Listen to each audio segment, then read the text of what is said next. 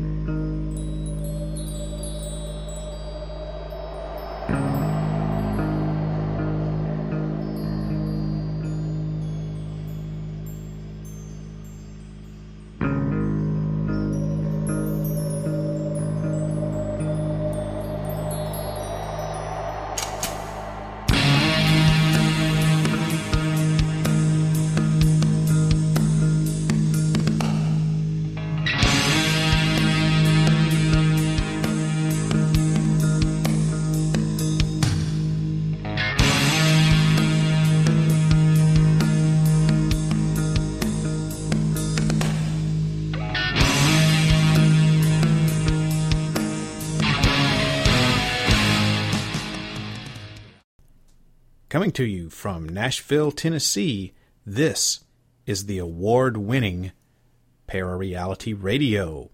I'm Sandman, and I'll be your host for the next two hours. Good evening, everyone, and thanks for tuning in on this Monday, the 4th of August, 2014. Of course, you know it's time for another episode of Parareality Radio. Tonight's show is the third and final episode in the three part series about the Nazi paranormal connection. Tonight I'll be discussing the possibility that Adolf Hitler actually did survive World War II and lived out his days in peace and quiet and relative obscurity. Did he really flee to Argentina and live in a secluded mansion in the mountains? Or did he go there, become a treasure hunter, and marry a black woman? And if he didn't do either one of those things, did he go to that secret Nazi base in the Antarctic that I told you about in the July episode? Well, I'll present the evidence and let you decide. First of all, let me tell you how you can contact me here at the show because there are several different ways that you can go about doing it. First of all, you can send an email to sandman at parareality.com. That's sandman at parareality.com. Or you can just go to my website, which is, of course, www.parareality.com. I'm also available on Facebook. If you've got the Facebook, all you got to do is just look up sandman.parareality. They're on Facebook. I've got uh, a little over 1,200 people who follow me on Facebook on a regular basis. So, um, pretty getting pretty popular there. So, if you want to uh, look me up on Facebook, that's sandman.parareality Parareality. And finally, you can still call the studio line. I do still have that up and running, even though I'm doing uh, very few live shows these days. Most of these things are pre recorded. However, I still have my studio line that you can call, and the area code is 615, then dial 692 1170. That number to call once again is 615 692 1170. Call that number, leave a message. Uh, whatever, just to say hi. Let me know what you think about the show, um, what you thought about uh, the latest episode, or maybe tell me what your favorite episode or not so favorite episode was. Um, whatever you want to, whatever you want to talk about. Maybe you've got an idea for a show. Just dial 615 692 1170 and leave me a message. Just be aware that I may play your comment back on the show. So by leaving that message, you are giving me permission to play your comment back on the show. Now, I may also answer the phone as well because I'm always here in the studio working on the show, and you never know if I'm going to be there or not. So uh, you just may catch me there, and I, I may actually answer the phone. Who knows? But those are all the different ways that you can get in touch with me, Sandman, here on Parareality Radio. All right, so we need to get right into talking about did Adolf Hitler survive World War II? History records that Nazi dictator Adolf Hitler killed himself in his Berlin bunker as Soviet troops swarmed into the German capital on April the 30th, 1945. But rumors have existed ever since that he, in fact, did not commit suicide, and neither did Eva Braun. Some believe that their suicide was staged and they escaped to Argentina, where they lived long and happy lives. Hitler actually had a few doppelgangers in Germany. Rumors had circulated about several doubles for Hitler. They're supposed to be uh, total lookalikes and were trained to actually, quote unquote, be Hitler and were supposedly going to die a martyr's death on the battlefield so that Hitler could be glorified without dying. The erratic rumors about Hitler's doubles were soon to be accepted by many as actual facts. And according to one report, the doubles were given voice and movement instruction and they mastered Hitler's soft conversational voice and distinctive walk. Their faces and dental work were altered, and even their spines were broken in the same place where Hitler had been injured in World War I. German efficiency apparently left nothing to chance there. But the one thing that none of these doppelgangers could ever hope to duplicate was Hitler's hypnotic, charismatic public speaking style. His ability to sway a crowd had never been matched nor equaled, and I still think that it's just like that today. The doubles will be good for things like public appearances and parties, or maybe even meetings or briefings where Hitler wasn't expected to have that much interaction with his underlings. As the Third Reich collapsed in the spring of 1945, the Russians were the first to enter Berlin and capture Adolf Hitler's bunker. Then the Soviet Union made a series of contradictory statements or outright lies concerning Hitler's death. Stalin announced to Truman during lunch in Potsdam on July 17th that Hitler, in fact, did not commit suicide but had probably escaped. After that, the Russians released photographs of what they claimed to be Hitler's corpse on a dingy floor somewhere.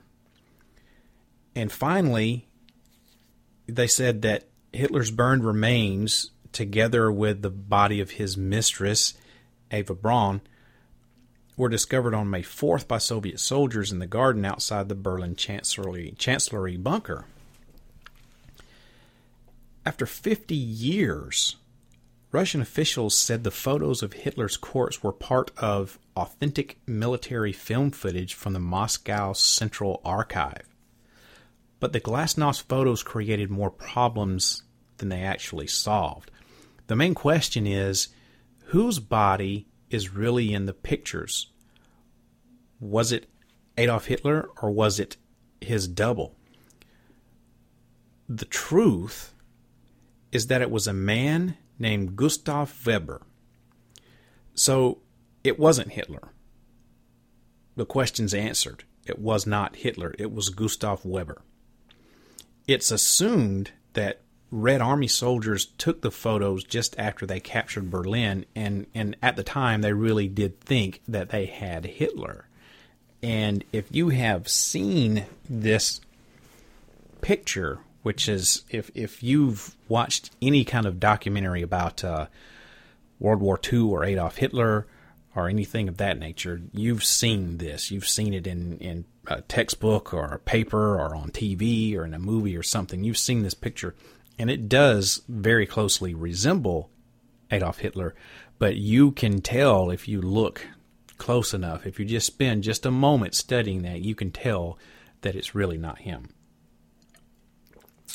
Various Western sources have later reported that the dead body in the photo was Hitler's doppelganger, or double, the aforementioned Gustav Weber, who was executed with a gunshot to the forehead. Now, by contrast, reports now circulate in Russia that an actor uh, by the name of Andreas Kronstadt was the impersonator who had volunteered to die in Hitler's place.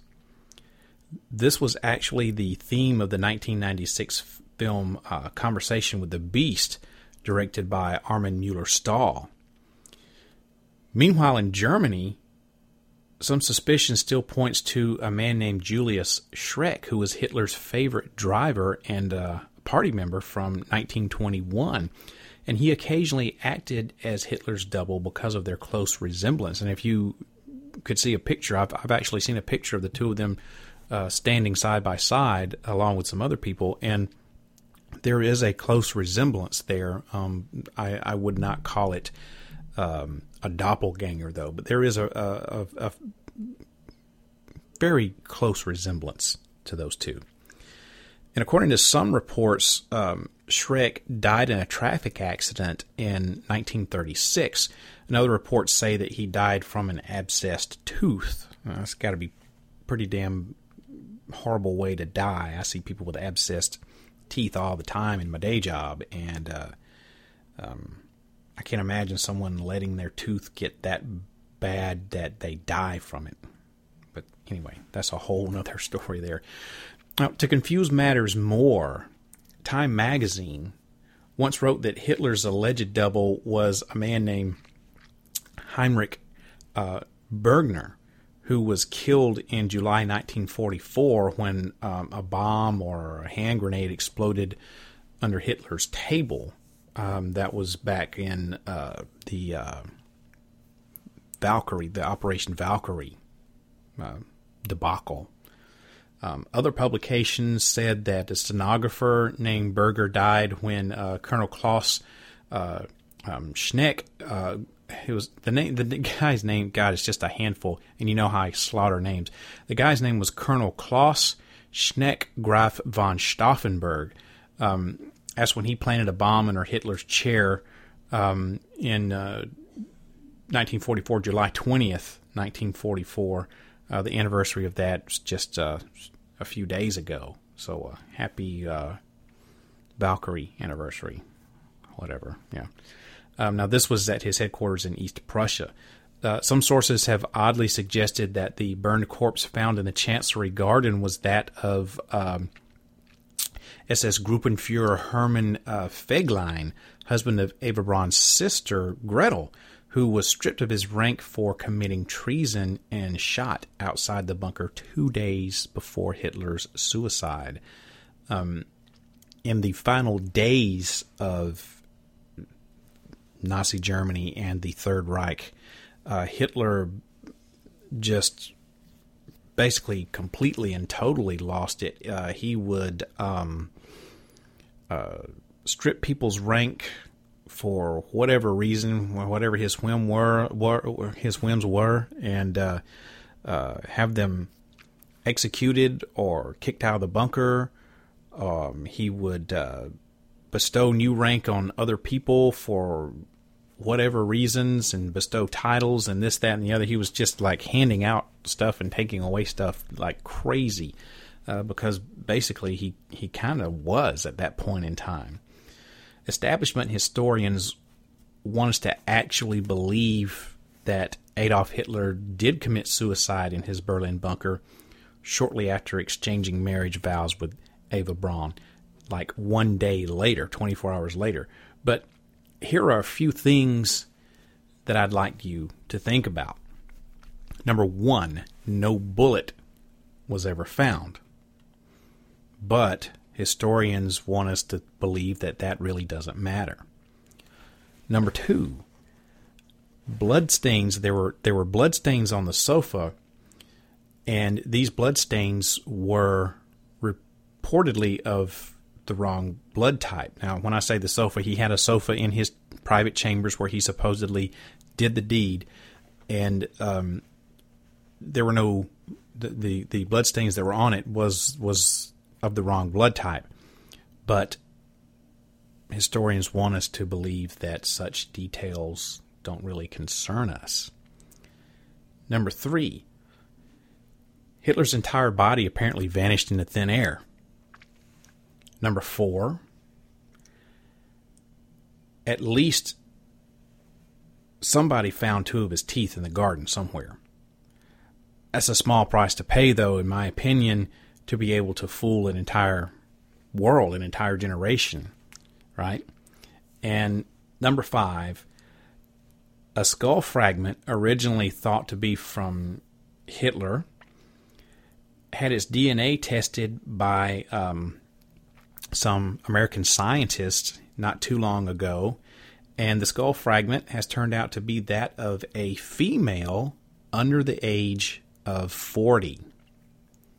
That's very interesting because all this time the Russians had this skull fragment locked up, stored away, said it was Hitler's, and they finally let someone test it not too long ago. And uh, surprise, wrong gender, wrong age. The skull fragment was originally found outside Hitler's bunker, and it's been kept by Soviet intelligence. Soviet soldier, soldiers dug deep into the rubble of the Reich Chancellery for Hitler's corpse. They didn't find it, and this is stated in a uh, May uh, issue, May the 14th issue, uh, 1945 of Time magazine. Stalin announced to Truman during a lunch in Potsdam on July 17, 1945, 78 days after Hitler's supposed death, that Hitler had escaped. And, listen to this the FBI kept a file on Hitler long after 1945. Now, this file is well over 200 pages in length.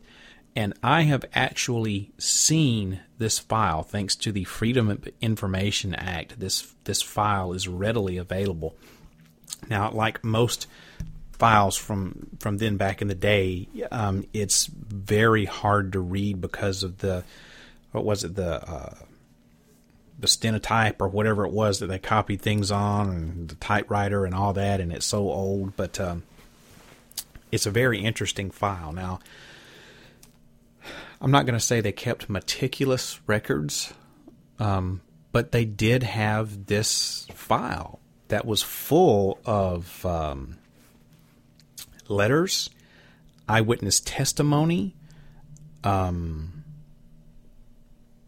FBI agent reports, uh, government reports that Hitler was still alive, or there's a possibility anyway that he could still be alive. And now, now I, I will have to say, I did not read all 240 something pages of this. I think it's 245, 243, 245. Just anyway, so well over 200.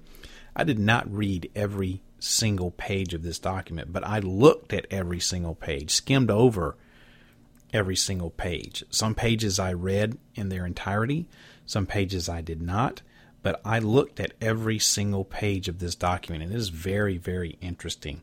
And it's uh, available, um, like I said, via the Freedom of Information Act. So if you got nothing else to do and you're a World War II history buff like I am, um, maybe you want to try to get your hands on it. Who knows? Anyway, there was a British surgeon by the name of Hugh Thomas, and uh, he is a chief spokesman for the growing opinion that not only did Adolf Hitler have a doppelganger, but also that Rudolf Hess and Heinrich Himmler had doppelgangers as well. Perhaps all of the top Reich leaders kept lookalikes as part of a master contingency plan to escape unnoticed should the need arise. Now, Dr. Thomas's doppelganger theory was finally investigated by Scotland Yard, and the final report now remains hidden from the public, and I don't know why. A hundred year ban has been imposed on key facts concerning the so called deaths of certain Reich leaders. Now, that sounds a little suspicious to me. And I think it should sound suspicious to you World War II's been over for a long time now. Why should there be a hundred year ban on the deaths of some of the Reich leaders? Um, surely those guys are dead by now. Um,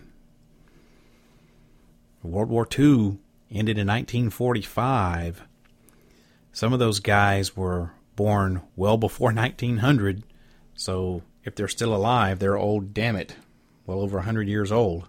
So why why I mean if if they did live is what I'm saying. If they did survive World War II, they would surely be dead by now. And according to a 1997 report by Sean David Morton, a female Nazi intelligence officer named Magda Zeitfeld offered her services to the United States government. She worked in uh, and was apparently one of Germany's top intelligence agents. She had been sending the Allies information since the spring of 1944, acting as a double agent, because the SS, whom she worked for, had murdered her father and brother un, under very mysterious circumstances. Her father just so happened to be a plastic surgeon, and he had the biggest plastic surgery clinic in Berlin. He was a pioneer in the field and was well financed by the Nazis due to their, I guess, obsession with physical perfection. And he was doing a landmark business, man. He was just raking in the money hand over fist.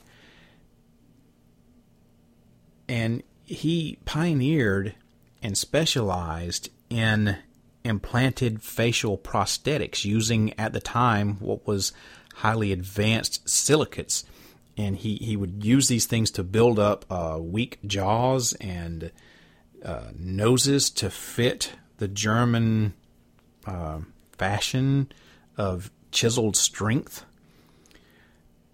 And three men, exceptionally high level Nazi officials, were brought to her father's clinic under a veil of extreme security and secrecy in the fall of 1943.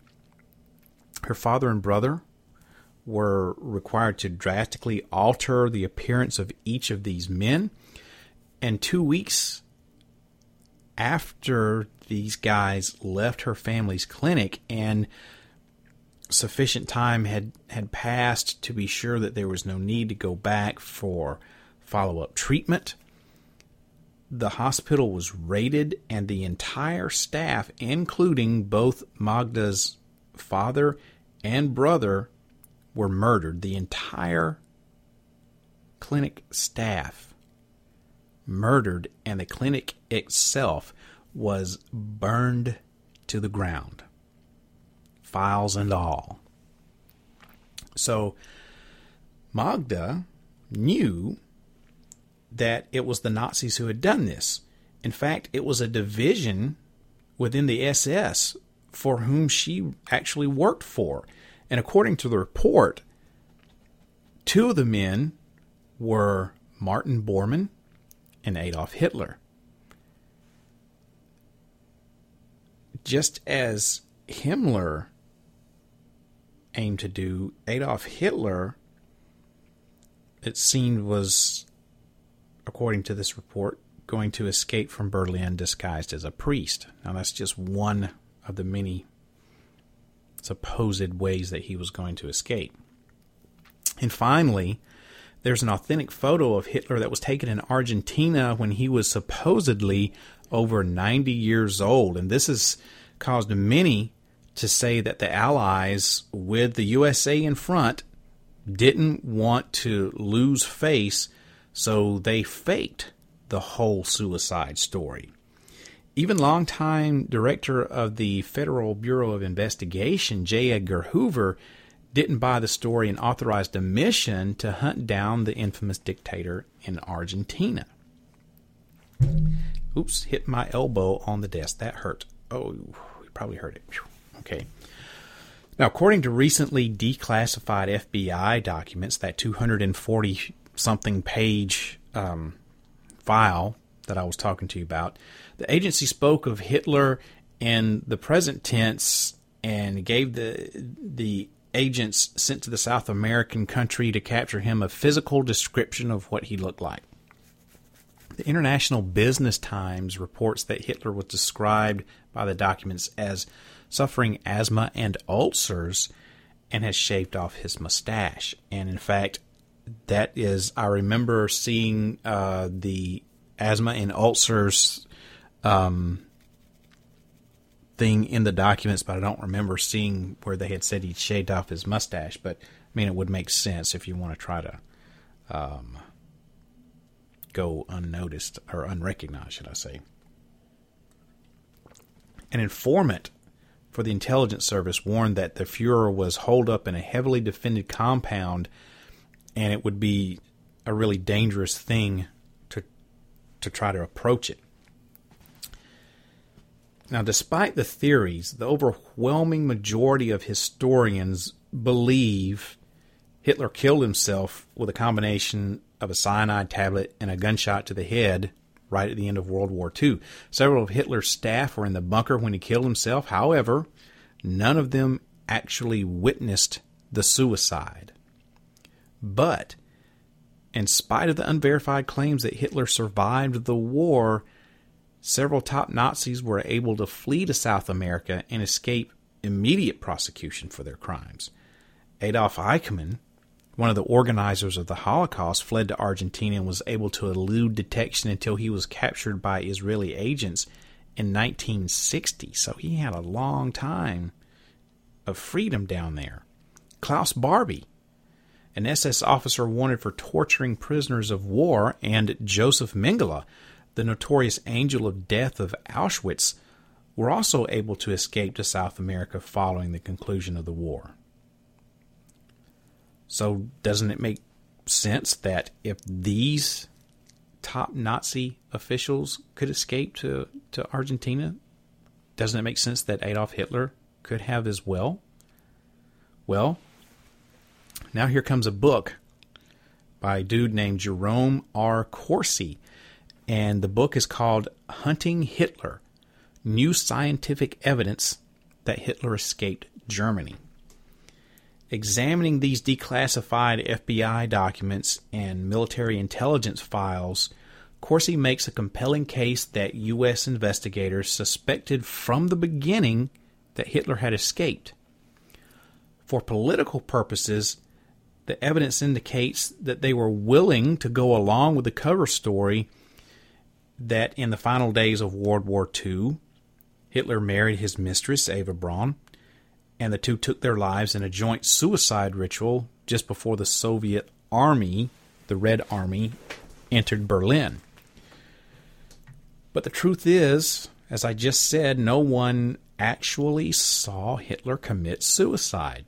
There are no photographs documenting a joint suicide of Hitler and Eva Braun, and the bodies of the two were never recovered or preserved for positive identification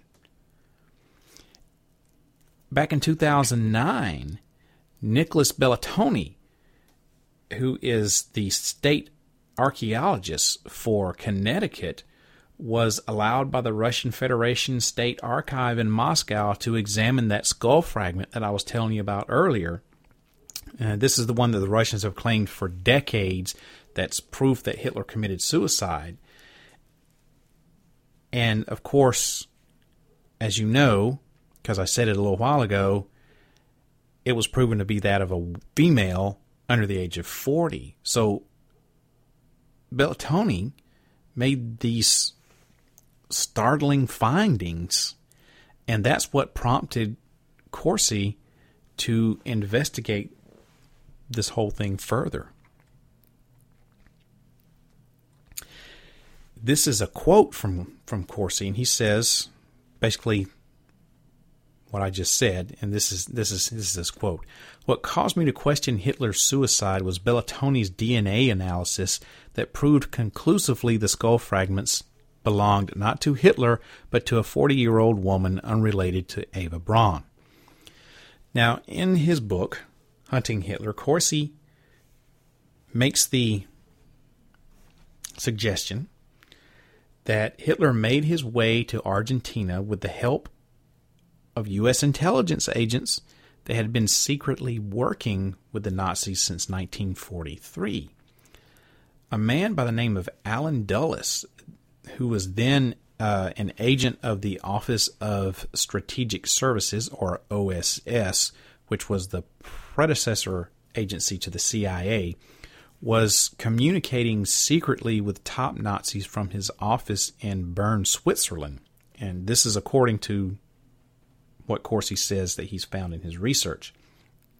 Now, this brings to light many troubling questions, including why were the Americans unable to obtain physical evidence of Hitler's remains after the Russians absconded with his body? Why did both Stalin and Eisenhower doubt Hitler's demise?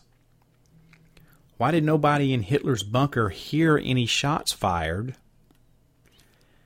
Did U.S. intelligence agents in Europe, including the OSS and Allen Dulles, who later was the head of the CIA under President Eisenhower, did these agents in Europe and the OSS aid Hitler's escape as they did with so many other Nazis? Think Operation Paperclip. And finally, Argentinian media reported Hitler arrived in the country and it continued to report his presence. So, why have the findings not made it to the United States? Corsi relies on autopsy reports, interrogation transcripts, documents from Soviet archives, CIA reports, extensive research in the National Archives and Records Administration in Washington, D.C., and in College Park, Maryland, and lots of other stuff to back up his case. So, did U.S. intelligence really help Hitler get away? Corsi's evidence is shockingly abundant, and his clear argument lends credence to a new theory that basically disembowels the double suicide thing. The story that Hitler and Eva Braun committed suicide was a cover story designed by U.S. intelligence agents at the end of World War II to facilitate the escape not only of Hitler and Eva Braun, but also of top Nazi war criminals such as Adolf Eichmann, who was, like I said, discovered in 1960 hiding in Argentina, and that's what Corsi is saying.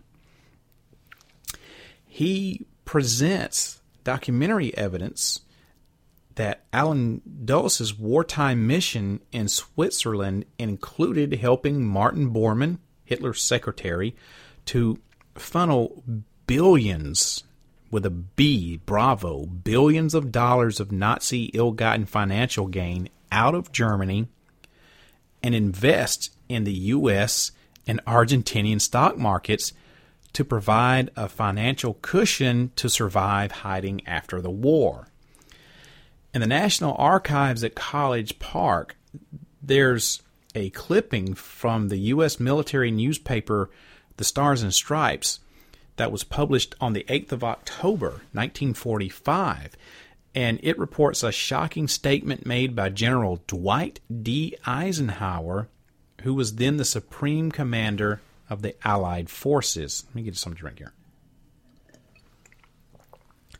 The short piece read, and I quote, There is reason to believe that Hitler may still be alive according to a remark made by General Eisenhower to Dutch newspapermen.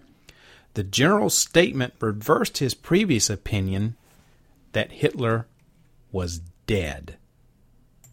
I would like to ask why Eisenhower's shocking claim has gone so largely unreported in U.S. newspapers and history books even until this very day. Was Hitler on that U 530 submarine that I talked about on the Secret Nazi Antarctic Base episode? tracing Hitler's escape route by using evidence from the National Archives, it appears that he got to Argentina in a German submarine, the U 530. That was the one that mysteriously surfaced outside the harbor at Mar del Plata under the command of Otto Wermuth and his executive officer Carl Felix Schuler after having spent weeks making uh, surreptitious drops of passengers along Argentina's Atlantic shore, possibly, maybe even going all the way to that secret Antarctic base. Hmm? Hidden away in the National Archives is a U.S. Naval Intelligence Report written July the 18th, 1945, by the naval attache in Buenos Aires who notified Washington there was reason to believe U 530 had landed Adolf Hitler and Eva Braun in the south of Argentina before the submarine journeyed on to surrender at Mar del Plata. There are also Argentine newspaper reports of Hitler and Braun being welcomed by wealthy Nazi sympathizers among Argentina's large German community. The Germans there had constructed a mansion hidden away in the dense mountain forests of uh, Barlosch to, uh, excuse me, Bariloche to provide the Nazi Fuhrer with comfort and security in his elder years, according to some reports. Get this now.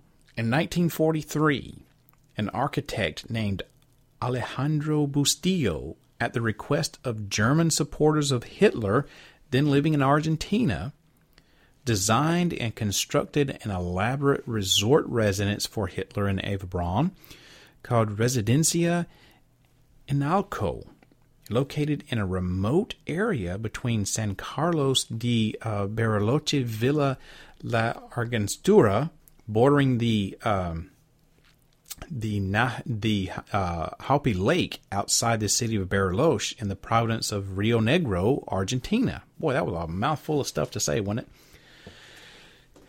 In southern Argentina, in the region of the Andes adjoining Chile, the or Chile, however you want to pronounce it, the surroundings and the Hitler residence were selected and designed to have a distinct feel of Hitler's beloved uh, um, retreat uh, that he had in the Bavarian Alps Hitler moved into that residence in June of 1947. In one FBI document from Los Angeles, it's revealed that the agency was well aware of a mysterious submarine making its way up the Argentinian coast, dropping off high level Nazi officials. What's even more astonishing is the fact that the FBI knew he was, in fact, he being Hitler, living in Argentina. In a Los Angeles letter to the Bureau in August of 1945, an unidentified informant agreed to exchange information for political asylum. And what he told agents was absolutely stunning. The informant not only knew Hitler was in Argentina, but he was also one of the unconfirmed four men who had met the German submarine U 530. Apparently, not one but two submarines had landed on the Argentinian coast, and Hitler, along with Eva Braun, was on board the second one.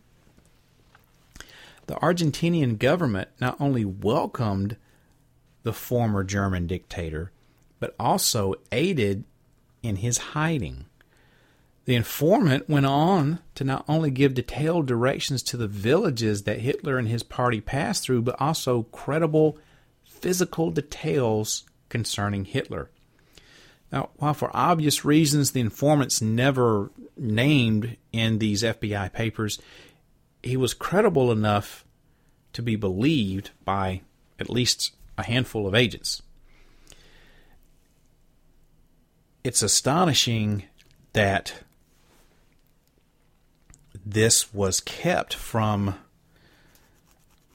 basically the whole entire world. But then again, if you're a big um, conspiracy theorist, especially a governmental conspiracy theorist, you wouldn't find this um, surprising at all. So apparently, the FBI tried to hide Hitler's whereabouts. Even with this detailed physical description and directions basically to where he was hiding out at, the FBI still didn't follow up on these leads. Even with, oh, there's my creepy clock. Can you hear it? Yep, I can hear it.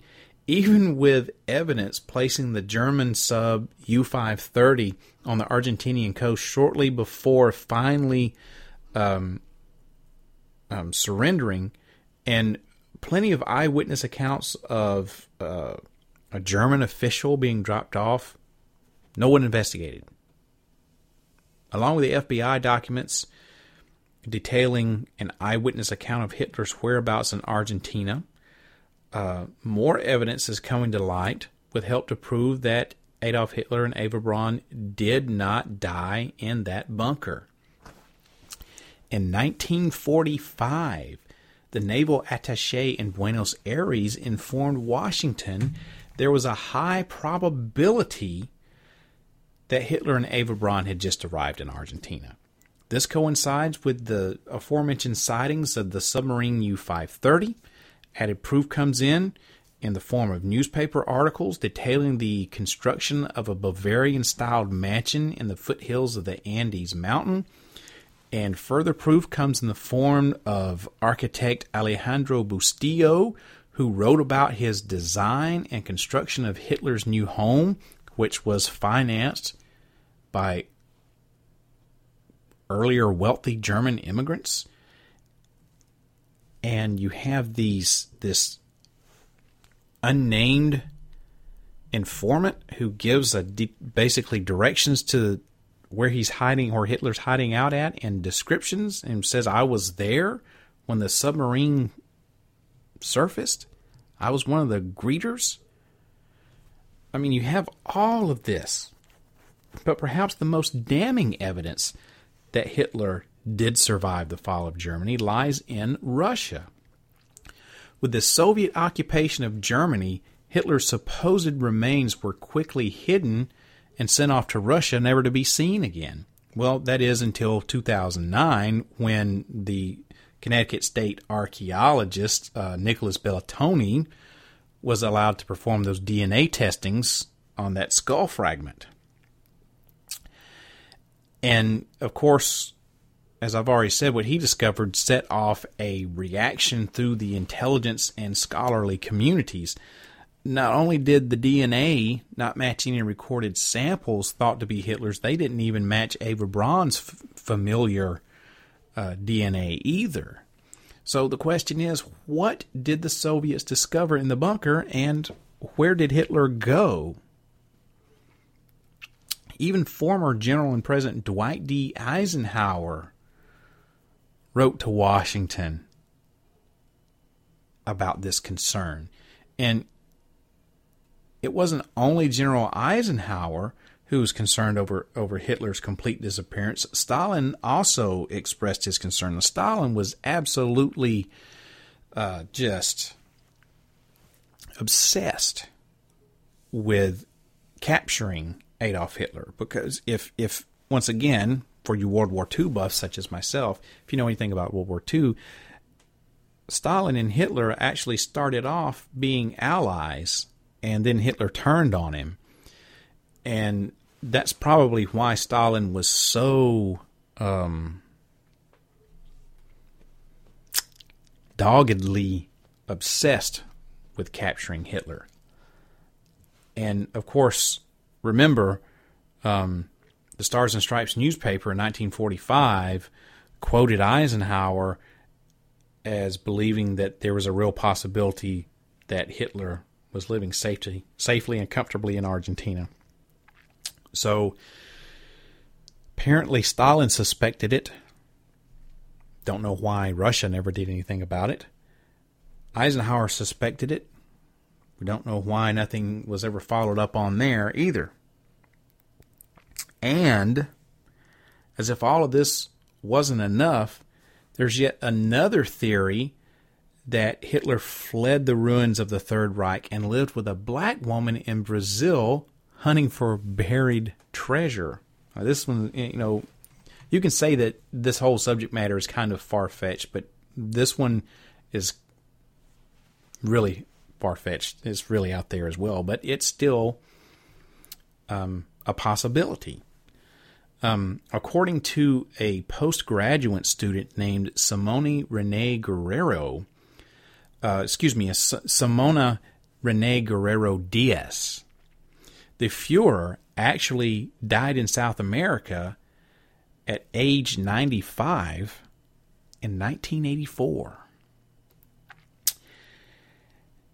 She wrote a book about it called Hitler in Brazil His Life and Death and in her book, she claims that Hitler fled from Europe to Argentina and then to Paraguay and finally to the Brazilian state of Mato Grosso, where he lived as Adolf Leipzig, known locally as the Old German. Guerrero Diaz claims that she became aware of Hitler's true fate when she drew a Hitler mustache on a photograph of an aging Leipzig who was from her native village. Supposedly, in order to conceal his identity as a racist ideologue convinced of Aryan superiority, he lived with a black woman named uh, I laugh every time I see this. He lived with a black woman whose name was Katinga. I'm sorry. Speaking It just cracks me up every time every time I see that name. he so he supposedly lived with a black woman named Katinga. now, from the small town where he was living, it was called Nossa Senhora do Livramento, which was 30 miles from the state capital. Um, Hitler launched expeditions to recovered buried Jesuit Trevor, treasure armed with uh, maps that was supposedly provided to him by the Vatican. And that is one of the claims of Guerrero Diaz. Now you see why this is just kind of so way far out there, but it's one of these things that have come out recently and and is kind of uh, you know among the the uh, Hitler conspiracy people kind of made the way around. Um, I'm not buying into this theory, but hey, it's a theory, right? Not my theory, but it is a theory. And this lady, Guerrero Diaz now intends to prove that Leipzig was Hitler using DNA samples from a relative of the dictator living in Israel. For years, conspiracy theorists have alleged that Hitler followed uh, architect of the Holocaust Adolf Eichmann and Joseph Mengele, Auschwitz's angel of death, and fled Europe for Latin America. So this is a very viable um, theory that he actually lived down there and um, kind of ingratiated himself into some sort of a small village and changed his name. However, living with a black woman named Katinga and hunting for treasure with maps supplied by the Vatican, that's that's the one that I'm having a little bit hard time swallowing. Um, so, uh, anyway, if you guys are hearing dogs barking, they're somewhere outside the studio. There's a pack of dogs. There are some um, some woods about probably a block away from the studio, and apparently dogs run through there quite frequently because I'm always hearing dogs barking off in that direction. And and I'm on a second floor. My, the the Parareality Radio Studios is on the second floor of a building, and um, it's amazing how I can hear all these dogs barking. So I I apologize if that's coming through on the mic. You know what a sensitive microphone that I'm using is. Um, seems like you can hear every time the chair squeaks or, or every time I freaking move. But um, so if you're hearing those dogs barking, I'm sorry. Appears to have stopped now. Anyway, what was I about to say? Oh yeah, there's a history professor at uh, Mato Grosso's Federal University. Uh, his name is uh, Candido Rodriguez. And of course, this guy, being a history professor, has poured scorn on this theory about him living as a man named Leipzig with a black woman named Katinga hunting for buried Jewish treasure provided to him with by the Vat with you know hunting with maps provided to him by the Vatican. Um, this is what he says. There's nothing new in people who claim to be historians coming up with the most far reaching theories about Hitler supposedly living in South America and subsequently dying in one of the countries in this region. Now, South America is not the only destination Hitler is alleged to have escaped to. Previously, it's been alleged that Hitler left Germany for Antarctica and some claim he fled the planet altogether and lived on the moon after the war on a secret Nazi space base. That's another one of those far out theories. Um, hell, I guess if you can believe that um, the Nazis built a secret base in the Antarctic, why can't you believe that they had a secret base on the moon, right? I don't know. Well, in 2011, there was a book called Grey Wolf The Escape of Adolf Hitler. And the authors of this book argued that Hitler lived in Patagonia, Argentina, and had two children with his mistress Eva Braun before dying in 1962 at the age of 73.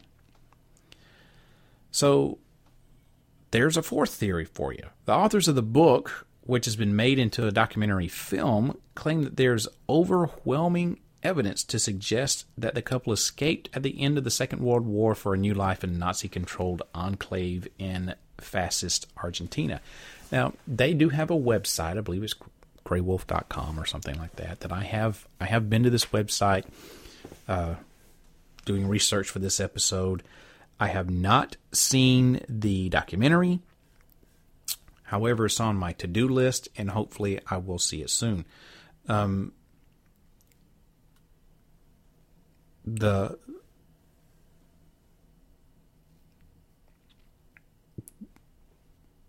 the book focuses on the crucial days in 1945 as the Allies closed in on Hitler's bunker. Now, I've just read excerpts from the book. I haven't read the whole book. Um, the the guys that wrote it, Williams and Dunstan, claimed that a body double took Hitler's place and an actress stood in for Eva Braun on April 27th. It was at this point that the pair were able to flee Berlin, traveling to Tonder in Denmark before returning to uh, Travemünde in Germany. From there, it said that they flew to a Spanish military base uh, somewhere south of Barcelona before some general named Franco supplied a plane to take them to uh, uh, the Canary Islands. And then a day later, the two fugitives are said to have boarded a U boat, and the two body doubles were executed and their bodies subsequently burned. I don't know why they were doing all this bouncing, traveling back and forth, unless it was something to try to throw off the trail. You know, I don't know. The book points to more of these declassified FBI documents that I've been talking about all night, um, which contain references to Hitler having escaped Berlin to begin a new life in South America. And it also includes testimony from the pilot who supposedly flew Hitler and Eva Braun out of Berlin to uh, Mar del Plata on the Argentinian coast. Here is where they say he lived in a wooden chalet in a remote village where they survived, meaning they, meaning he and Eva Braun, where they survived on the money from looted gold and jewelry. The book quotes a number of sources, sources such as cooks and doctors who claim to have known the Nazi leader before he died at age 73, uh, specifically on February the 13th, 1962. They claim that Hitler's bloodline survived through two daughters that he had with Eva Braun. Interestingly, the chalet, called Residencia Inalco is now for sale after going through a few owners, starting with Enrique Garcia Moreau, a Buenos Aires lawyer linked to several German owned companies that allegedly collaborated in the escape to Argentina of high Nazi Party members and SS officials. He bought the lot from architect Alejandro Bustillo, who created these original plans of the house in March of 1943. Bustillo also built other houses for Nazi fugitives who were later apprehended. Um, the terrain in which the house was erected um, is near a little town called Villa Le, Le uh, Angostura. It was at the time it was built was supposedly in a in a really remote location and it was hardly ex- able to be it was hardly accessible. Uh, the plans are similar to the architecture of Hitler's refuge in the Alps, with bedrooms connected by bathrooms and walk-in closets, and a tea house located by a small farm. Um, the Inalco house, like his Berghof house could only have been observed from the lake. A forest on the back limited the view from land, and it even had Swiss cows imported by Moreau from Europe. Later, Moreau sold the house to uh, Jorge Antonio, who was connected to the uh, President Peron and and was the German representative of Mercedes Benz in the South American country. So we're having all of these Argentinians who are owning this property who are somehow, some way, have something to do with Germany. It's very interesting, isn't it? Now, according to the book, Hitler was already dead after leaving behind two daughters by the time the house was sold to uh, Jose Rafael Terrazzo in 1970. Strangely enough, Terrazzo also brought other properties owned by someone called Juan Mahler. Mahler was the fake name of Reinhard Kaps, who was an SS official and war criminal. Kaps was connected to Erich Priebke, a former uh, Hauptsturmfuhrer in the Waffen SS, who participated in the massacre of the uh, Caves in Rome, where 335 Italian civilians were executed after a partisan attack against SS forces. Priebke was a respected member of high society in the area. He was the director of a school called Primo uh, Caporano. Um, the son of Caporano sold the Inalco house to uh, um, to Bastillo, and the Trazzo family is now selling the house, and the and the original plans have now been published, along with the Hitler legend, which was recently resuscitated by Gray Wolf, perhaps in an effort to increase the interest on the property.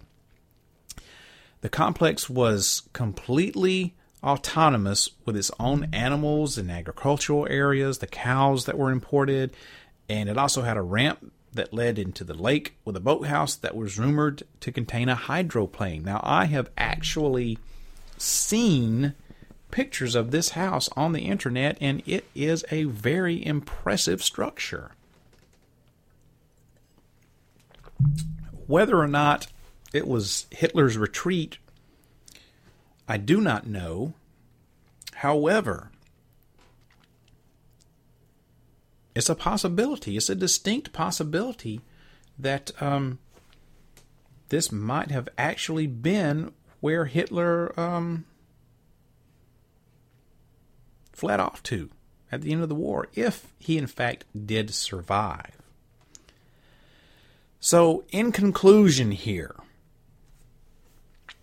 with all of the newfound evidence coming to light, it is possible and even likely that not only could Hitler have escaped from Germany, but that he had the help of the international intelligence community.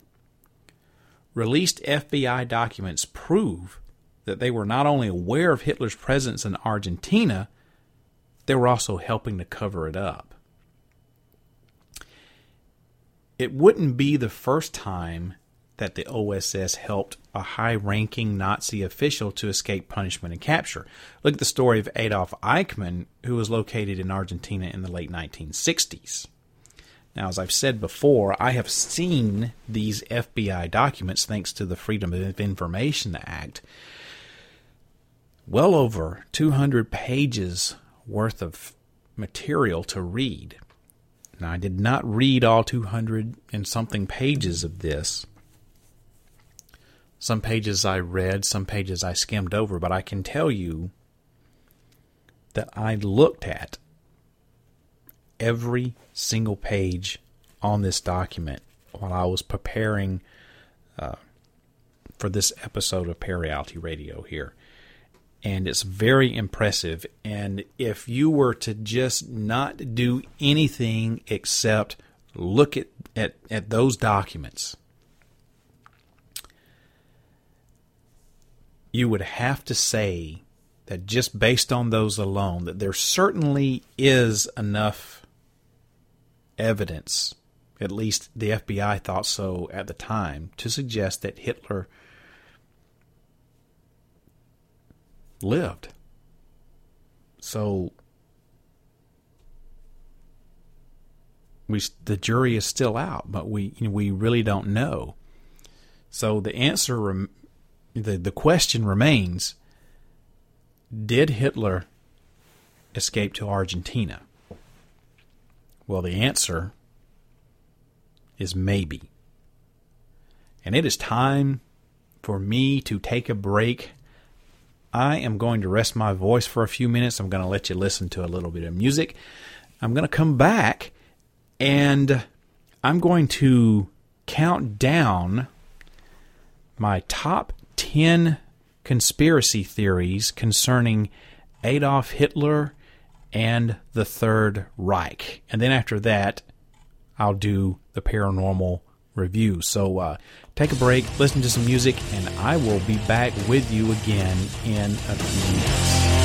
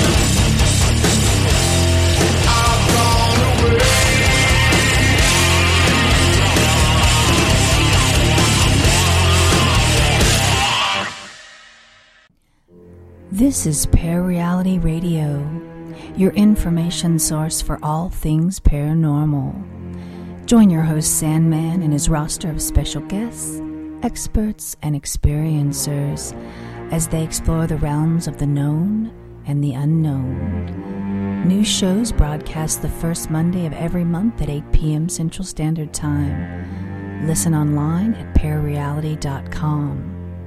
Turn on, tune in, and find out. All right, that was Zakk Wylde and Black Label Society with I've Gone Away. It's off of their latest CD, Catacombs of the Black Vatican.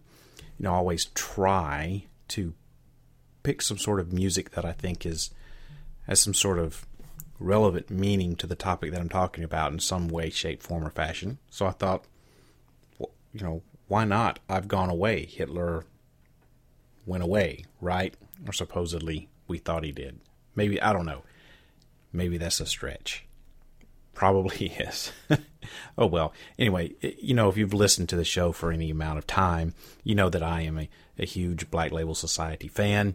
Uh, so I always seem to have a lot of Black Label Society music playing here on Parareality Radio. Sorry for the little extra noise there, trying to get a cord out of the way. All right, so without any further delay, let me count down my top 10 conspiracy theories concerning the Nazis and Adolf Hitler. We're going to go in reverse order, counting down from 10, winding up with number 1. And number 10, starting it off Nazi gold buried in Auckland Island. Now, this is one of several theories out there of secret Nazi gold that has appeared to come out of absolutely nowhere. The story of a Nazi U boat burying Nazi gold in the tiny uninhabited Auckland Island, which lies just a few hundred miles off the coast of New Zealand, is something that has popped up in recent years. Now, despite there being no evidence of this event ever happening, people still make the long journey to the island in vain attempts to find this Nazi gold. I don't know when or where or why this theory came about.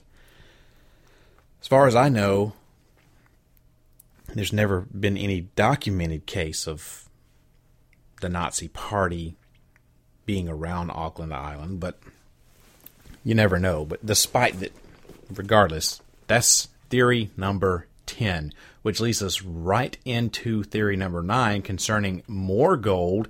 This is Nazi gold buried in Lake Toplitz. Now, there are many different myths and rumors as to the whereabouts of millions and, dare I say, possibly billions, with a B, billions of pounds of Nazi gold. One that appears to do the rounds more than the others, though, is the suggestion that vast quantities of Nazi gold are buried in Lake Toplitz. That's high up in the Austrian Alps, around 60 miles or so from Salzburg in the uh, in the western part of Austria. It's also been reported that after the war, former SS members employed divers to try to locate the gold, as well as a number of sealed tubes that were said to contain the details of secret Nazi bank accounts in Switzerland.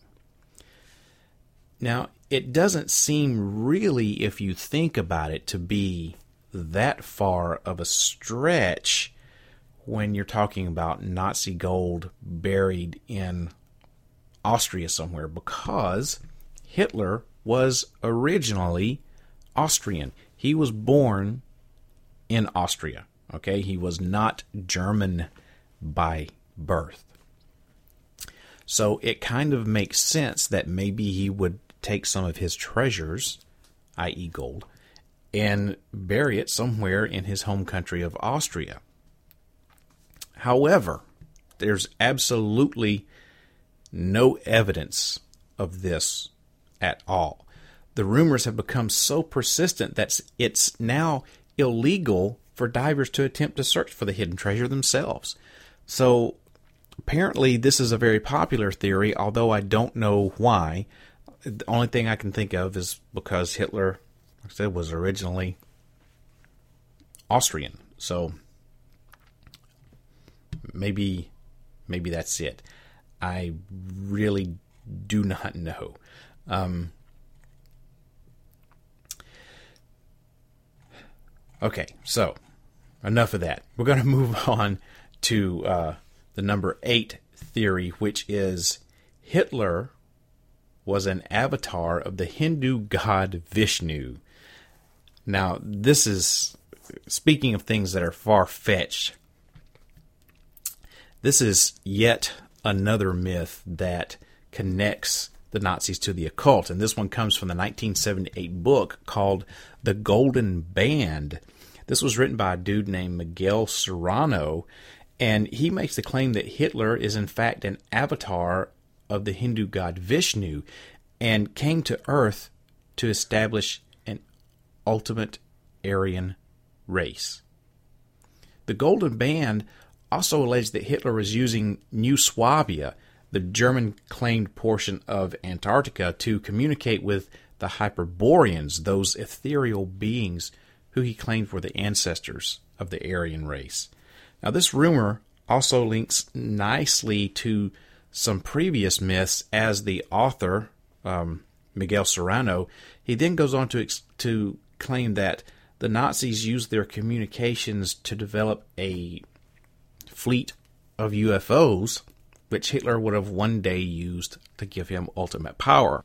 Now, it seems like any time that you want to talk about um, the Nazis and Antarctica in the same sentence, you have to talk about UFOs. There is strong evidence to suggest, thanks to Operation High Jump, that there might have been some sort of UFO or or Nazi super secret flying machine battle or something like that that happened in Antarctica. Now, we know that the Nazis actually did make pilgrimages to uh, Antarctica. We know they actually did claim um, a portion of Antarctica and they did call it New Swabia. Um, and there's strong evidence to um,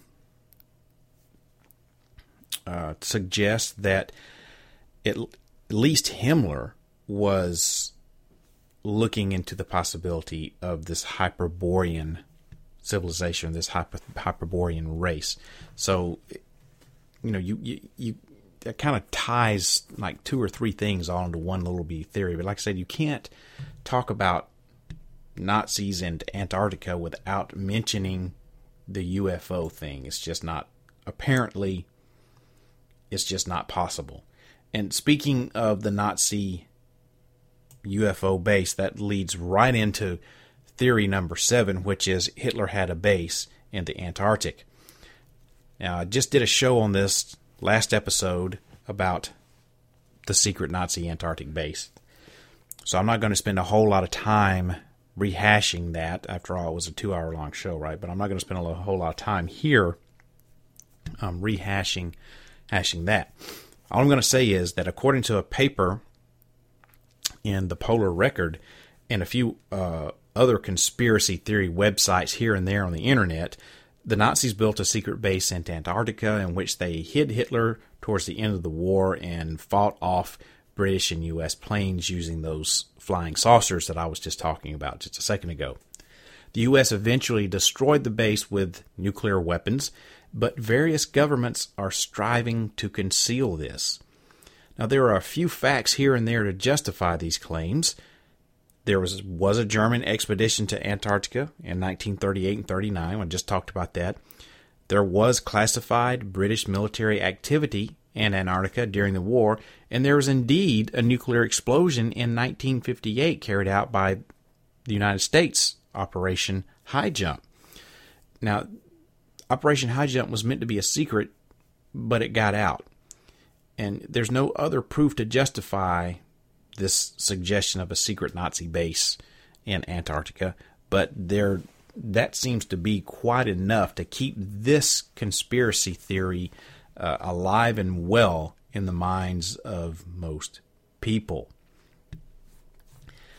All right, theory number six the Nazis tried to turn sand into gold. Now, here we have another theory about Nazi gold. It seems to be Nazi gold seems to be something that's uh, very big with all these conspiracy theorists when it comes to Hitler and World War II and the Nazis. They're just for whatever reason, everybody thinks all these conspiracy theorists think that there are that there's you know tons and tons of Nazi gold just buried in places all over the planet just in case they needed it or something. I don't know. But this one falls under to the section uh, of the rumor mill that's actually a little bit believable, believe it or not.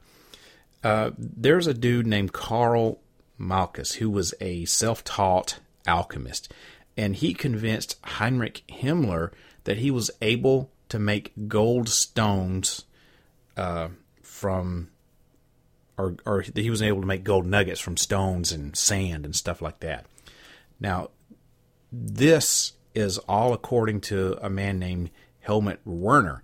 He was author of the book called Hitler's Alchemists The Secret Attempts to Manufacture Gold in Dachau. And Werner said, of course, it was all a huge swindle. After a short while, Heinrich Himmler stopped attempting to produce gold like this, and Karl Malchus was actually incarcerated in Dachau. And after uh, he was eventually released, he was told that if he attempted to tell anyone about this alchemy con he was trying to pull off, that he'd be killed. Now, I can't believe, number one, that Malchus actually was let to live. I'm surprised they didn't just, Himmler especially, didn't just kill him outright. Number two, since they did imprison him in Dachau, I'm actually surprised that he made it out of that camp alive. I don't know why Himmler or anyone else in the Nazi Party, especially Himmler, would have um, let this man go, especially after he made apparently a laughing stock out of uh, Himmler. Now, if you know anything about World War II and you know anything about Heinrich Himmler, you will know that this little theory here is kind of a little bit believable because of Himmler's obsession with the occult. Um, he was very much into um, occult symbology and mythology, uh, anything occultish, if that's a word. Um, his attempts to rewrite Nazi history and create a Aryan culture that was three quarters fabricated uh, was was I mean this was he went to a lot of of lengths to do all of this. Um, Heinrich Himmler started out as a chicken farmer, I believe, um, and he actually was one of the people who fell under Hitler's spell, and he joined the Nazi Party. And um, basically rose his way up through the ranks over the years to promotion after promotion after promotion. He eventually um, was promoted to the uh, chief of police of Berlin, I believe it was, and then uh, was promoted to chief of police of Germany, like the whole country of Germany. And uh, that gave him uh, control over the SS, the stormtroopers. Uh, he designed the SS uniforms, the black uniforms with the uh, the double lightning bolt that stood for SS, and uh, the Death's Head badge that uh, they wore on their uh, their hats. That he that was kind of a bastardization from another German. Um, um, I'm not going to say medal, but it was like a, a symbol. Uh, it was to be worn with with pride, believe it or not. Um, and he literally, not overnight, but he literally, within just a few short years, became Hitler's right hand man. He was you pretty much, even though he wasn't the um, associate Fuhrer or whatever the heck the official title was, he was literally like you know Hitler's right hand man. Pretty much, he ruled. Um, there's my creepy clock. He ruled um, basically um, right there beside Hitler. I mean, he was people think that you know Hitler was really evil, and and he was, but the the the the truly evil person in the Nazi Party was Heinrich Himmler. He was a ruthless, evil person who would just kill people or have people killed just because he could. That's the kind of evil this guy was, and he was really, really into the occult and all this some symbolism and symbology, and he designed these pagan type rituals for the SS. Uh, he married SS officers to their their fiancées and had these weird um, wedding ceremonies.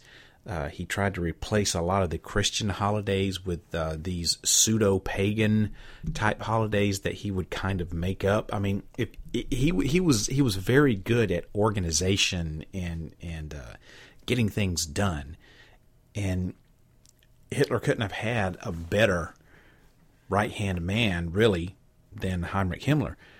Just like I said, Hitler was crazy. Himmler was evil and you put the, these two guys together and you have one evil crazy power mad power hungry entity that's just steamrolling over all of these people you know?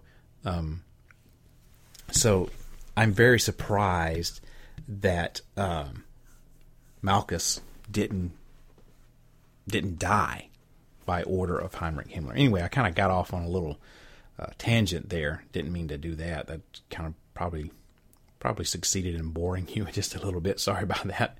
All right, so we are getting halfway there, and the number five Nazi conspiracy theory is that the Nazis built a fully functioning UFO from alien technology. There's been a lot of science fiction books, comic books, and just plain old conspiracy theories that frequently claim that the Nazis built UFOs and currently survive in secret underground bases in places like Antarctica, South America, or even in the United States. Now, according to the reports, the Nazis destroyed all the paperwork connected with the secret machines, but suggest that they used a form of anti gravity and were able to travel at 2,000 kilometers an hour with Hitler's main plan to launch a UFO attack on both London and New York. Um, the theory is further fueled by the claims of this guy named Igor Witkowski, who wrote a book called uh, uh, Prawda o Wunderwaffe, that a bell shaped craft was being created by the Nazis and that Hitler wanted the best scientists and engineers at his disposal. Now, the very first episode that I did in this three part series about the Nazi paranormal connection was on Die Glocke, or the, the bell, which was what Igor Witkowski was talking about this bell shaped aircraft now, we don't really know what the bell was or exactly what it did. Um, and as far as I know, there are no actual pictures of the bell. There are artist renditions of the bell, and they all look kind of pretty much the same. Um, but like I said, we don't really know what the bell did. Some think think that it was some sort of uh, flying UFO-like craft. Some people think that it was some sort of uh, nuclear or fission type weapon. And some people, including myself, think that if it did exist, it was probably some sort of a time machine. Um, the reason that I think that goes to the Kecksburg connection in 1965, and where a bell shaped aircraft crashed right outside of Kecksburg, Pennsylvania. And the description of this UFO that crashed fits 99% with what the bell supposedly looked like. So I think it might have been some sort of time traveling device. Now, there's also, speaking of, of alien technology and, and UFOs and everything, there's, there are also um, a select number of photographs and eyewitness accounts that apparently offer definitive proof that the Nazis were indeed building flying saucers during World War II. I haven't actually seen any of these photographs that I thought were authentic, you know, real, um, but they supposedly do exist. Um, I think that the UFOs that they were building was actually a singular UFO, not a plural, and I believe it was Die Glocke, and they were trying to build some sort of time machine. They were onto something, and they just didn't actually perfect it before the end of the war. Could be wrong. Who knows? Okay, the number four conspiracy theory is that the Nazis had a secret moon base. Now, this is almost as popular as the myth that we here in the United States, our government, staged the moon landing in 1969. And a quick look through the more, I guess, the stranger side of the internet will also tell you that not only did the Nazis uh, have a, a, a moon base on the dark side of the moon, but they were up there as early as 1942. If you believe everything you read on the internet, then the Nazi Party undoubtedly utilized larger exo-atmospheric rocket saucers to land on the moon and even offered this base to the Americans and the Russians when they secretly joint landed on the moon in the 1950s. Now, this has led to even more suggestions, even more theories that the Nazis have been controlling our tides here on the planet since uh, the 1950s, and that high powered Nazi lasers can also be, deployed to strike land based targets. Now, interestingly enough, there is a movie that was done, I believe it was it was 2012 or 2013, called Iron Sky that kind of plays on the idea that the Nazis have a secret moon base and are set to return here to the Earth in 2018. Now, I have not seen this movie in its entirety. I've seen about half of it, and it's kind of you know a comedic spoof as you would would expect, but it's actually quite well put together. It's a really good movie. It's on Netflix. It's called Iron Sky. I really need to finish watching it. Um, if you have the opportunity to check it out, if you have Netflix, you really need to check it out because it's really a well done movie. Now, I do not for one second believe that the Nazis have ever had a secret moon base or ever went to the moon, and they're certainly not controlling our tides with high powered lasers.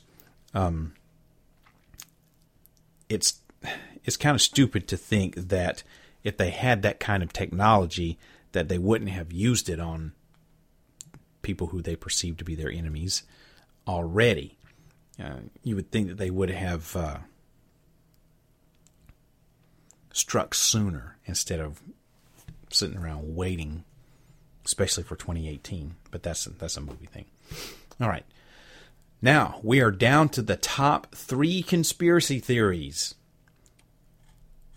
of the Third Reich and Adolf Hitler. So, counting down the top three. Number three, Hitler was possessed by the devil.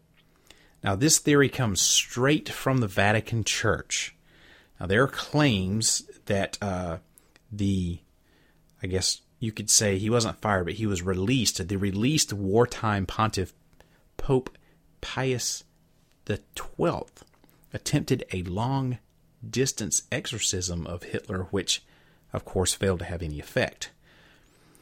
Um, the man who, at one time, I don't know if he still is, but at one time, uh, Father Gabriel Amorth was the Vatican's chief exorcist, and he made some comments during an interview with Vatican Radio back in 2006 about Hitler being possessed by the devil and Pope Pius XII doing this exorcism.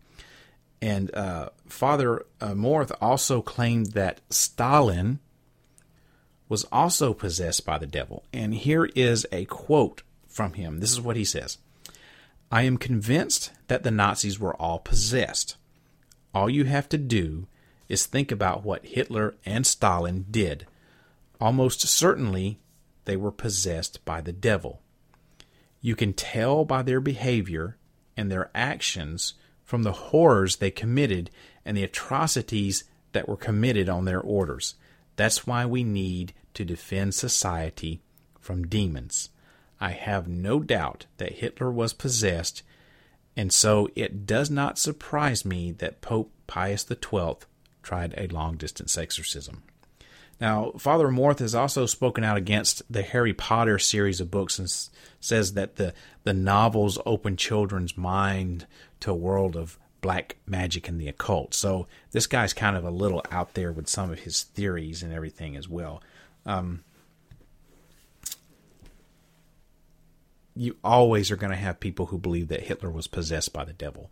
Now, if you're going to say this, number one, if you believe in the devil, you have to believe in God and Jesus Christ. I'm not going to turn this into a religious debate. I'm not going to turn this into a religious episode here. Um, I'm not so sure that there is such a thing as God or Satan. Um, however, one thing that I am thoroughly 100 convinced of that I know for sure exists is evil. Evil does exist. Heinrich Himmler was pure evil, no doubt about it. Hitler, not going to say that he wasn't pure evil. I'm just saying he wasn't as evil as Himmler was. Hitler had um, some mental problems for sure. Um, he had a family history of mental illness. Um, and this has nothing to do with being possessed by the devil, but I, am just, you know, throwing this out there. Um, Heinrich Himmler actually commissioned a secret um, investigation into the background of the Fuhrer, believe it or not. Now, I don't know if he ever um, let the Fuhrer know what his um, findings were or if he was indeed even doing this, but uh, some of Hitler's political enemies were uh, saying that Hitler was not born in Germany, that he was Austrian, which we know he was. Uh, so Himmler uh, got some some some of his stoolies together and said, "Hey, find out if this is true."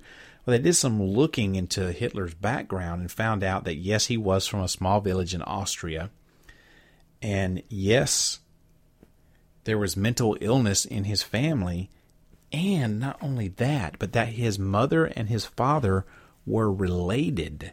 As a matter of fact, they were so closely related that the official at the church where they wanted to get married refused to marry them. Now, remember, they come from a small town in Austria, okay?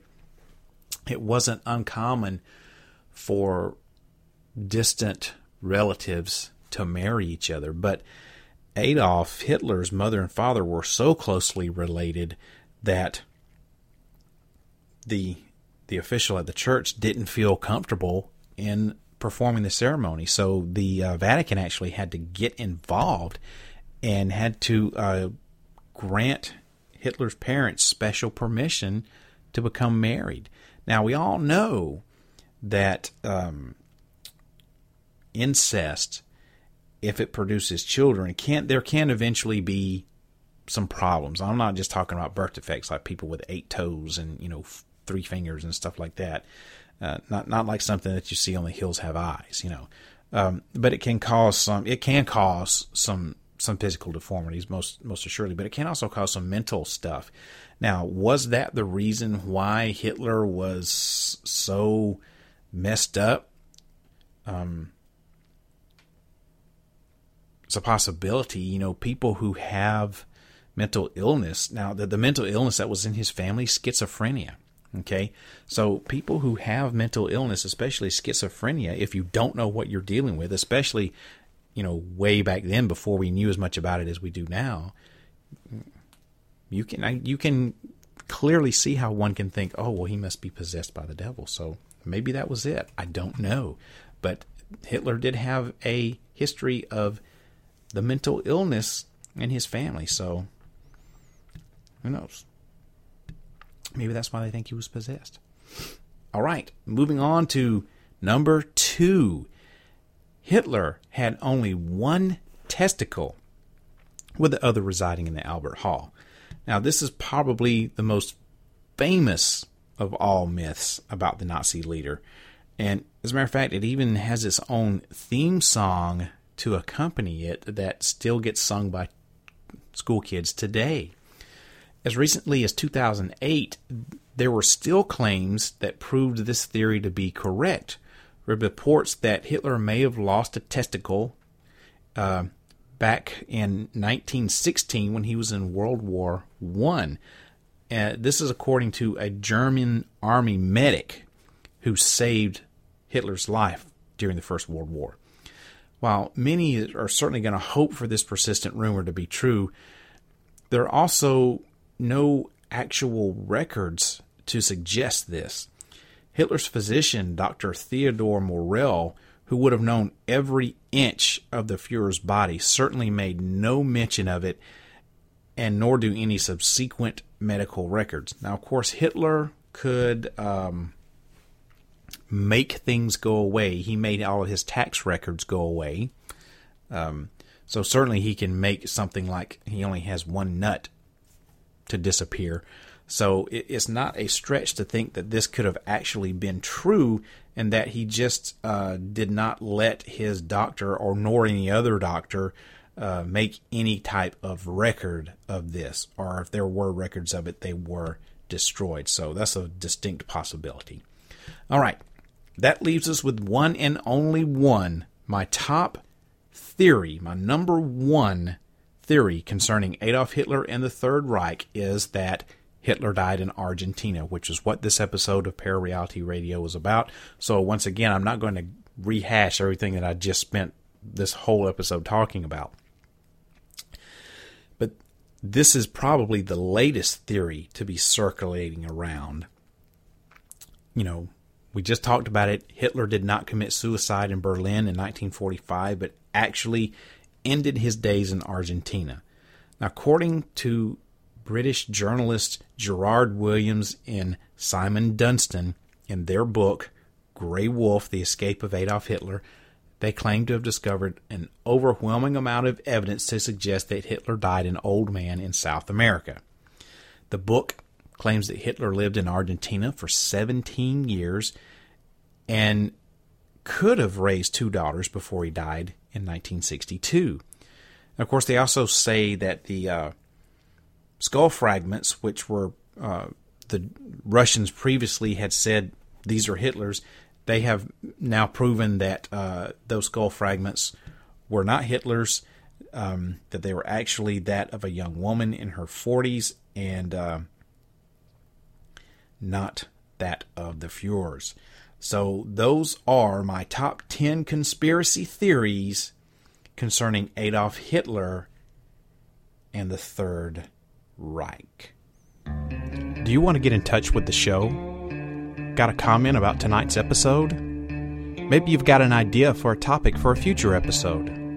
Email me, sandman at parareality.com leave a message on the studio line at 615 692 1170. Listen to new episodes of Parareality Radio the first Monday of every month at 8 o'clock p.m. Central Time online at parareality.com. Turn on, Tune in and find out.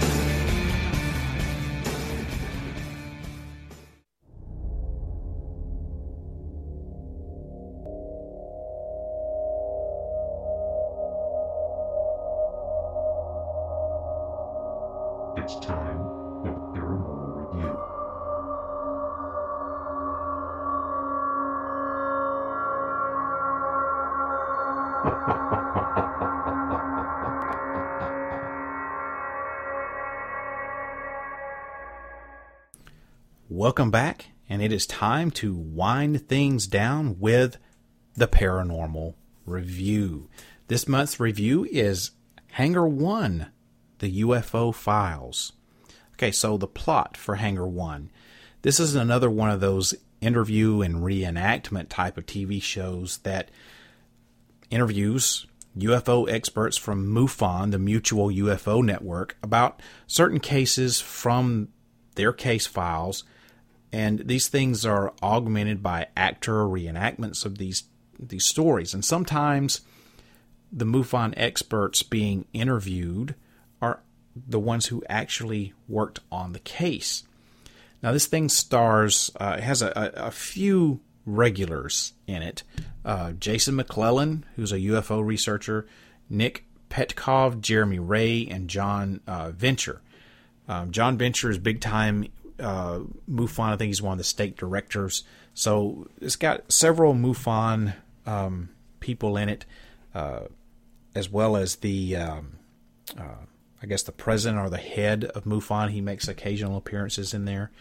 Um, so here is my review of this television series.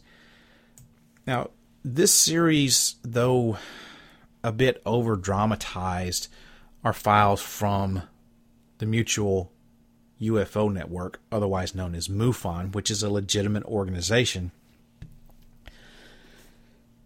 These files are brought forth for exploration and critical thinking. The information brought forward, such as particular events, are fact and not conjecture, and they're backed up from key witnesses that have come forward. What I'm surprised with about this show is this. Why haven't they brought Dr. Stephen Greer into the mix with his hundreds of top secret military government witnesses that have already come forward with their stories? Another point that's a negative, in my opinion, is in one episode they kind of painted the aliens or the ETs in an aggressive manner. Um, and they didn't really tell the whole story like they had some sort of a selective agenda going on, which is disappointing for MUFON because it's a respected organization. Now, they may have had their hands tied by the History Channel for the propaganda effect, uh, maybe just a little bit more sensationalism, or maybe they did have some sort of agenda that they wanted to project with this sort of of storytelling.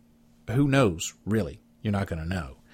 Um, in a sense, this is nothing new on this show. Given the success of such cable TV shows like Ancient Aliens, Hangar One probably will be a commercial success. It gives the viewers what they want exciting stories about alien encounters that sound credible because they're presented in an extremely biased manner. And it probably will be successful in bringing new members to MUFON who will demand more ufological red meat, as it was, lest their attention wander. What's really interesting is that the people who seem to be the most upset about the absurdities of Hangar One are not skeptics who expect pro UFO organizations to act irresponsibly, but instead Uh, it's the group that I call the open minded skeptics, such as myself, those who believe that some UFO incidents might represent genuine mysteries beyond science, but who recognize that the great bulk of ufology consists of error, exaggeration, and misidentification.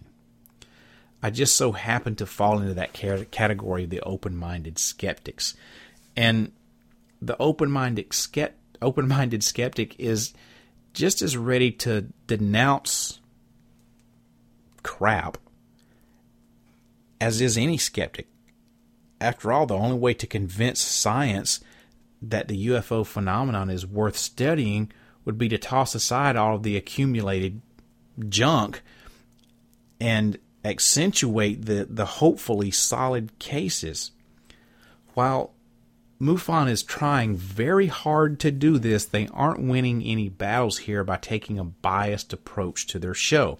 In a very real sense, the open minded skeptics, along with the regular skeptics, are allies who can be characterized as realists those who care very much about what the facts are about UFO cases and try to stick to the facts as best as possible, as opposed to these unrealists who are ready to embrace any absurd UFO tale if it's, you know, exciting and ignore all facts to the contrary.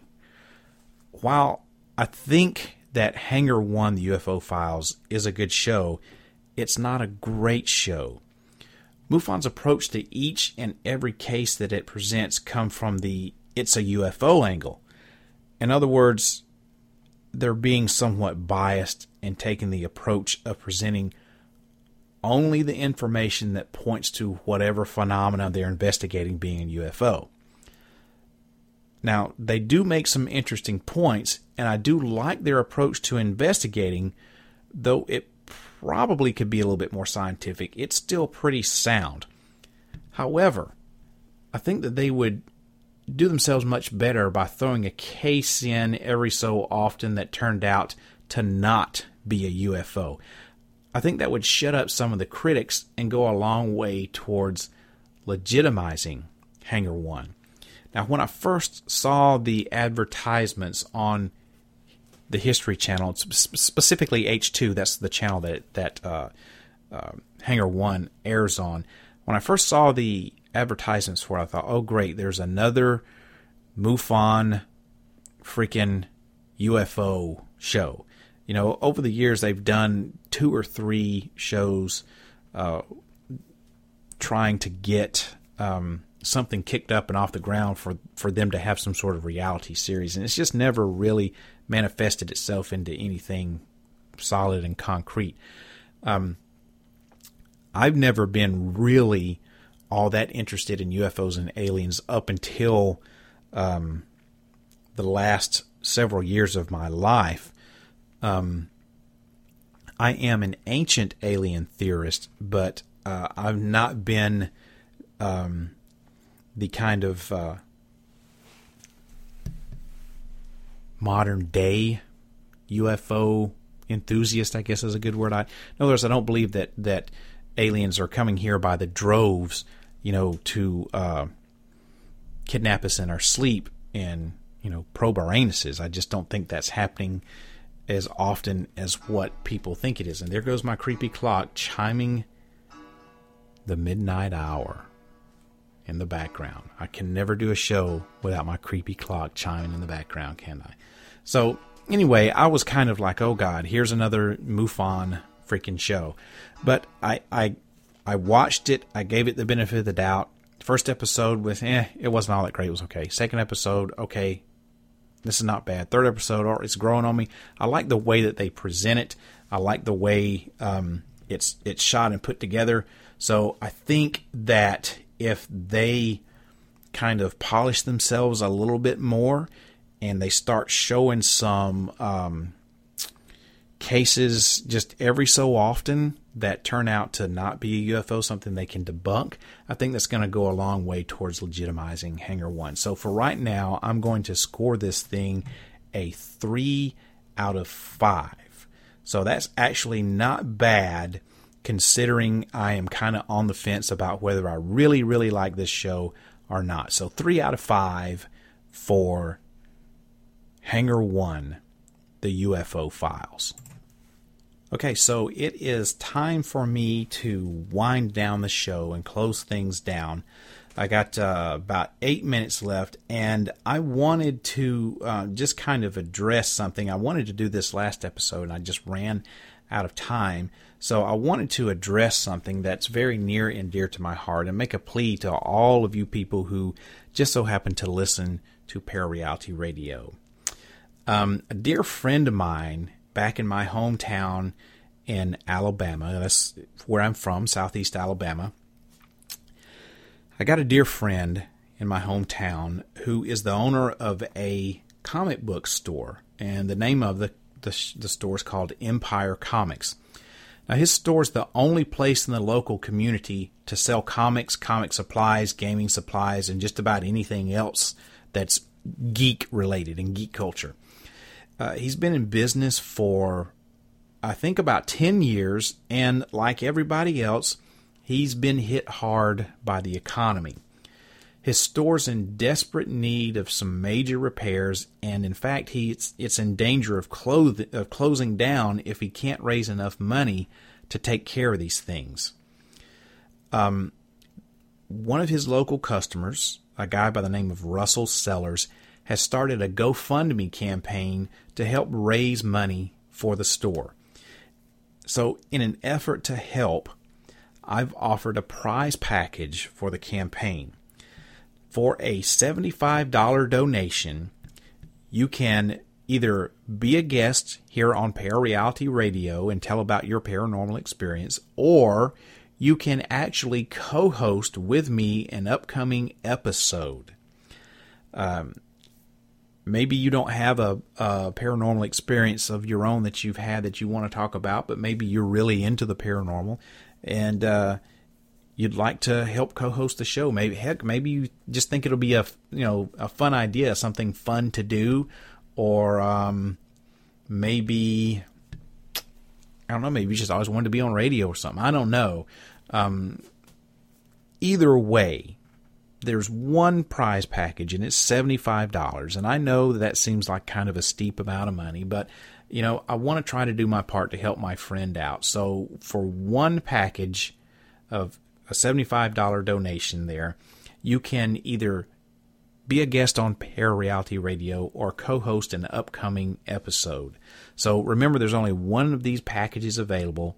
Make sure you get it while you can if that's something that you're interested in or want to do there are also other packages that are not related to Parareality that you can purchase, or you can just make a donation if if you want. But please help me help my friend to not lose his business.